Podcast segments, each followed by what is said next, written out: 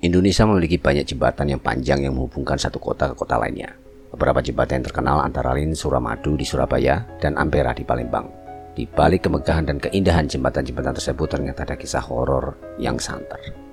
Yang pertama, Jembatan Comal di Pemalang. Biasa dilewati saat kita melalui jalur Pantura. Biasanya terdengar suara tangisan bayi di malam hari. Konon ada makam tak terawat di area jembatan ini. Yang kedua, Jembatan Musi II, Palembang Terkenal sosok penunggu perempuan Belanda yang suka menggoda pengendara laki-laki. Dan yang ketiga, Jembatan Cincin, Sumedang.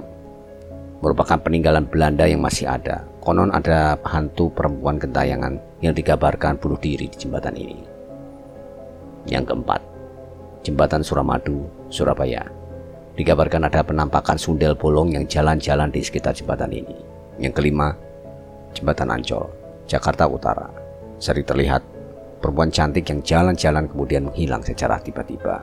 Yang keenam, Jembatan Merah di Surabaya sempat menjadi lokasi pertempuran 10 November 1945. Setiap malam hari tiba-tiba tercium aroma anyir darah yang tak tahu entah dari mana. Yang ketujuh, Jembatan Ampera di Palembang. Terkenal dengan penampakan hantu banyu, sosok manusia setengah siamang. Kabarnya, ia akan mencari korban yang sedang memancing. Yang kedelapan, jembatan Barelang Batam sering digunakan sebagai tempat bunuh diri.